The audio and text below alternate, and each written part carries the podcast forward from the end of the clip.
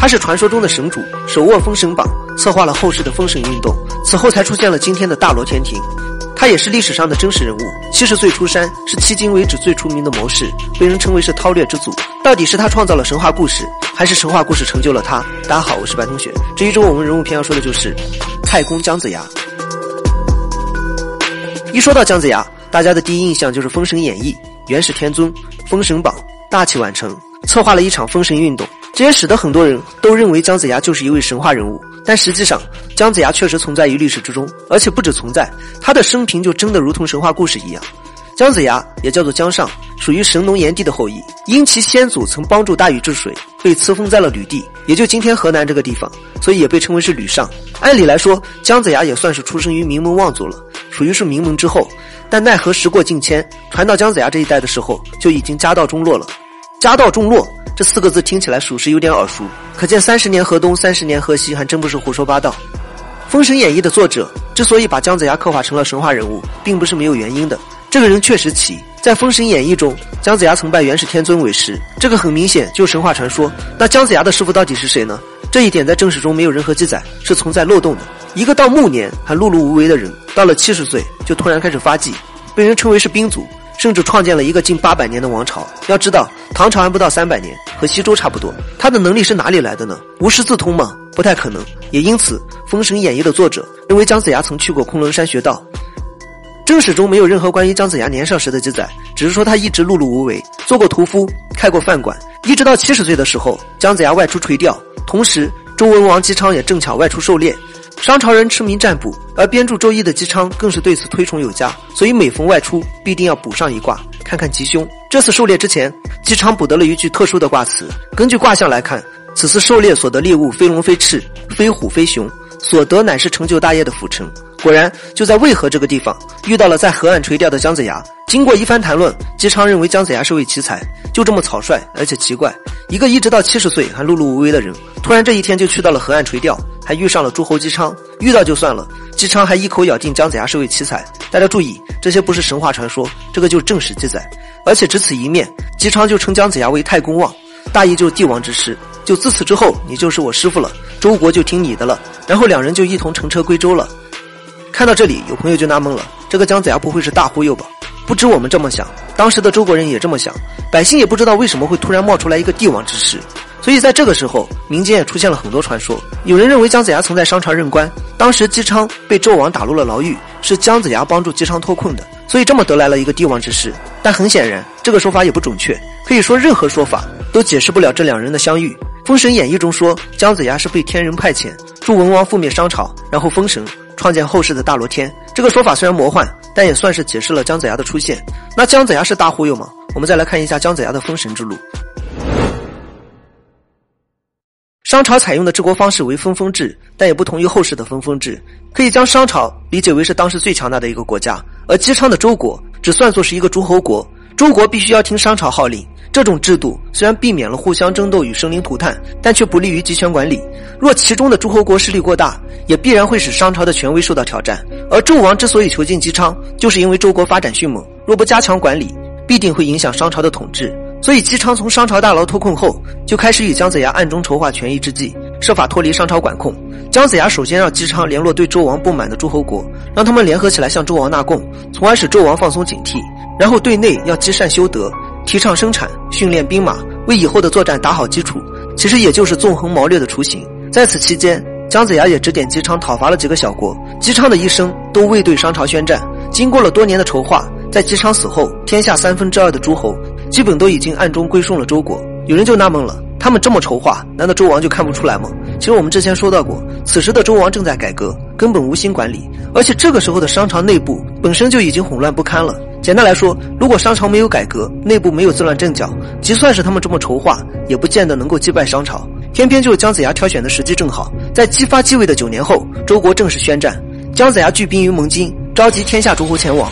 这个时候，基本上天下的诸侯就已经凑齐了。各诸侯认为时机已到，但姜子牙仍然觉得有些不妥，所以又让姬发班师回朝，并一同写下了一本《太史》。可惜的就是这本《太史》已经失传，至于到底写的是什么，已经无人知晓了。今天《尚书》中的《态势》是后人所作。此后又过了两年，姜子牙认为时机成熟，于是姬发召集天下诸侯开始讨伐商朝。姜子牙精选了兵车三百辆，勇士三千人，甲士四万五千人，组成了伐纣大军。姬发也继承了姬昌的传统，出门就要占卜，这次也不例外。结果这次得到的卦象却是大凶。确实，伐纣大军一路上都在暴风骤雨中度过，还没等见到商朝都城，众士兵已经疲惫不堪了，这还怎么打呢？姬发与众臣商议之后，一致认为该时机不妥，但姜子牙却认为时机已到，一心伐纣。从这里也能看出来，姜子牙不像是大忽悠。我要是个大忽悠的话，我一定不那么出头。到了十一年正月，伐纣大军到达了朝歌郊外的牧野，商朝的军队也早已到达牧野。也就在这个时候，爆发了决定王朝更替的牧野之战。在牧野之战上，姜子牙左手持钺，右手持锏，冲锋在前。大家注意，这个时候的姜子牙就差不多一百多岁了，身体确实是硬朗。其实，就算这个时候商朝士兵还是多于伐纣大军的，但还是我们刚才说的时机正好。虽然商朝士兵多，但军心已逝。开战之后，士兵纷纷倒戈。纣王见大势已去，逃回了都城朝歌，然后登上露台自焚而亡。为什么说姜子牙时机选得好？因为早一点商朝内部还未混乱，晚一点地心就完成了改革。根据现今的考古资料来看，周朝给地心定的罪状基本上没有成立的。历史是由胜利者书写的，这句话在这场斗争中体现的淋漓尽致。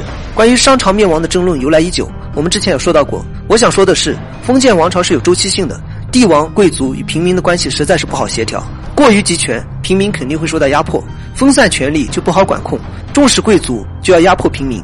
这种矛盾在十年、二十年的时间中看不出来，但如果时间一长，就必定会爆发冲突。而地心的改革则侵犯了贵族的权益，又没有实际帮助到平民，由此便产生了极大的冲突。要说地心最大的错，就是反对神权。开篇的时候我们说到了，商朝是一个极其信神的朝代，所以在当时有一个叫做巫的职位，也就相当于祭司。祭司负责与天神沟通，下发天神的旨意，这也使得祭司变成了商朝最大的管控者，甚至动摇了帝王的权利。所以地心开始公开反对祭祀活动。这一做法就引起了祭司的不满。除此之外，帝辛的改革还打破了阶级制度，开始任用奴隶从政。商朝的管理是世袭制的，儿子可以世袭父亲的职位，父亲做官，儿子就可以做官。所以这一做法又动摇了贵族的权益。虽然任用了奴隶为官，但也只是少部分奴隶。帝辛四处征伐，贵族压榨平民，矛盾愈演愈烈。这个时候就是覆灭商朝的最佳时机。所以说，还是姜子牙时间选得好，而且《封神演义》这个名字也取得好。帝辛反对神权，而神权覆灭帝辛。所谓《封神演义》，这么理解倒也可以。而且帝辛好不容易取消的祭祀，到了周朝也全部继承，这到底是倒退还是进步呢？反对神权不应该是一种进步吗？